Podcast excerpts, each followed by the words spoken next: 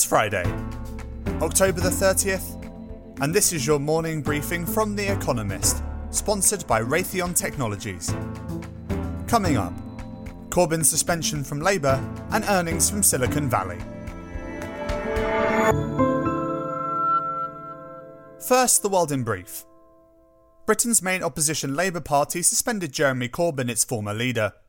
He had downplayed the findings of a damning report by Britain's anti racism watchdog on Labour's lacklustre response to complaints of anti Semitism under his leadership. Sir Keir Starmer, who became the party's leader earlier this year, said it was a day of shame. He will now follow all the report's recommendations.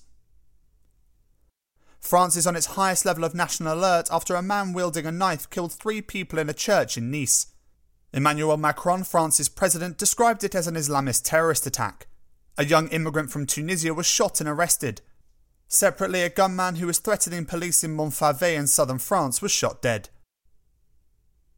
Five days before the election, President Donald Trump and Joe Biden converged on Tampa, Florida, a state that often plays an outsized role in deciding who wins the White House. Polls show the Democrat narrowly ahead. Meanwhile, a new tally from the University of Florida showed that 18 million Americans have already cast ballots, more than 58% of the total in 2016.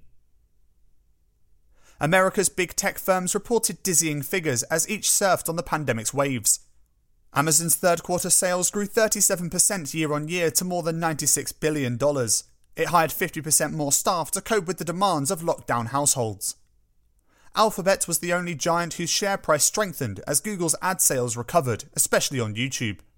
Apple's iPhone sales were even weaker than expected, while overall revenue and profit held steady. Facebook blew past glowering government scrutiny to report quarterly revenue growth of 22%, with a prediction of better to come over the holidays.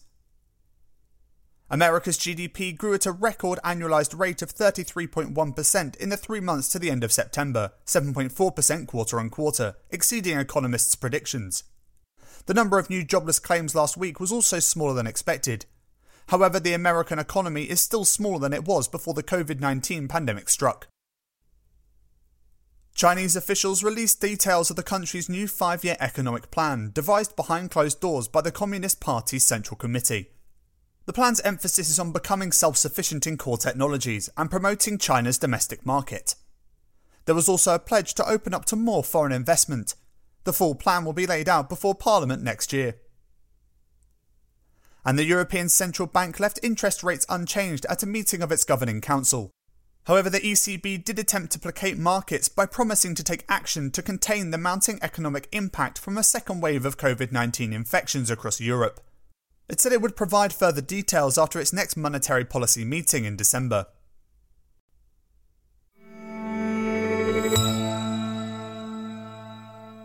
And now here's today's agenda Chasing Latinos, America's election. Today, Kamala Harris becomes the first person on a Democratic presidential ticket to visit Texas during the last days of a campaign since 1992. Joe Biden's running mate will visit Houston and Fort Worth before travelling to McAllen, a heavily Latino border town near a federal facility, infamous for the maltreatment of migrant children. Texas is not normally a swing state, but it has become a nail biter this time. Democrats need to pile up votes among Latinos to stand a chance. Trickier still, a surprising share of them supports President Donald Trump. One poll this week that showed Mr. Trump just ahead in Texas contained a breathtaking detail. The president trailed among Latino women by 46 percentage points, but led by one point among Latino men.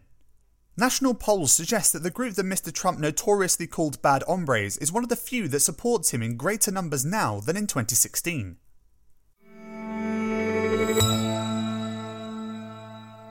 Maple Rush Canada's economy. Canada's official statistics agency is expected to report strong GDP growth for August today, perhaps as much as 0.8% month on month.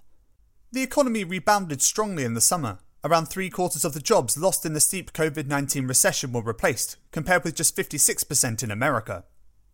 Thanks to the reopening of schools and childcare facilities, labour force participation rates in Canada have risen by 6 percentage points among people aged 25 to 54 since April. But that pace will not last, as another spike in COVID 19 infections buffets the country.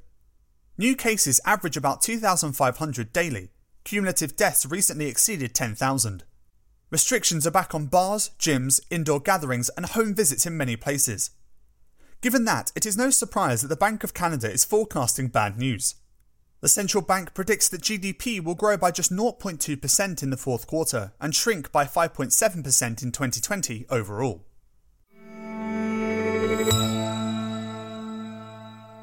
Corbyn out. Britain's Labour Party.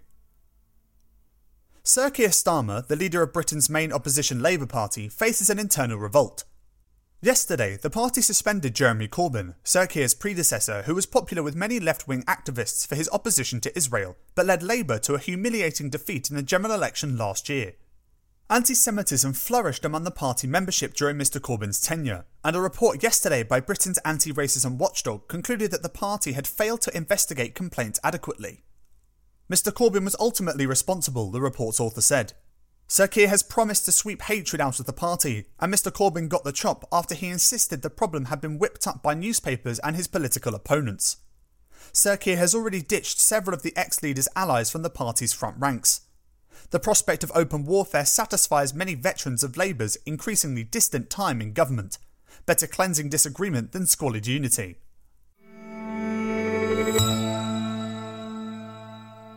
Women's work. Gender equality in Europe. Progress towards gender equality is so slow that, on current trends, it will take more than 60 years to reach parity between men and women in Europe. So finds the European Institute for Gender Equality, an EU agency, in a report published yesterday. The report scores equality in various areas, such as power, political, economic, and social, time, that's spent on unpaid care work compared with leisure, and health, and calculates an overall index. Between 2010 and 2018, the latest year for which data are available, more than half of women's gains on the index have come in the power category. There are glimpses of this in Brussels. In 2019, Ursula von der Leyen became the European Commission's first female president. Nevertheless, the report says that inequality in power remains more marked than in other areas. Progress in the time category has also stagnated. The pandemic is likely to make that worse. Many women have been providing extra care, especially for children out of school.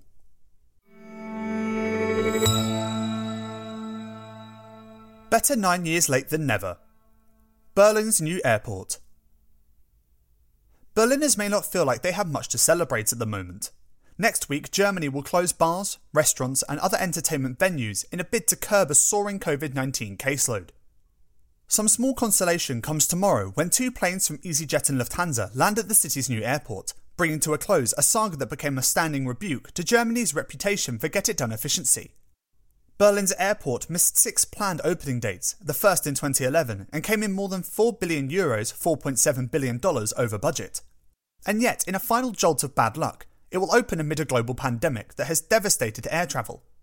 Just 10 million passengers are expected to travel through Berlin's airports this year, down from 36 million in 2019.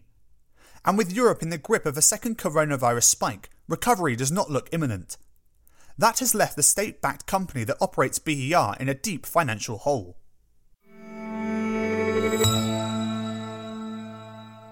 Finally, here's the quote of the day from Joan Robinson, who was born on October 31st, 1903. There is no such thing as a normal period of history.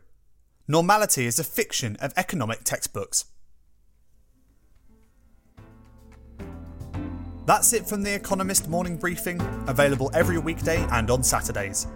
You can hear interviews and analysis from our journalists, including our current affairs podcast, The Intelligence, by asking your smart speaker to play the latest Economist radio podcast.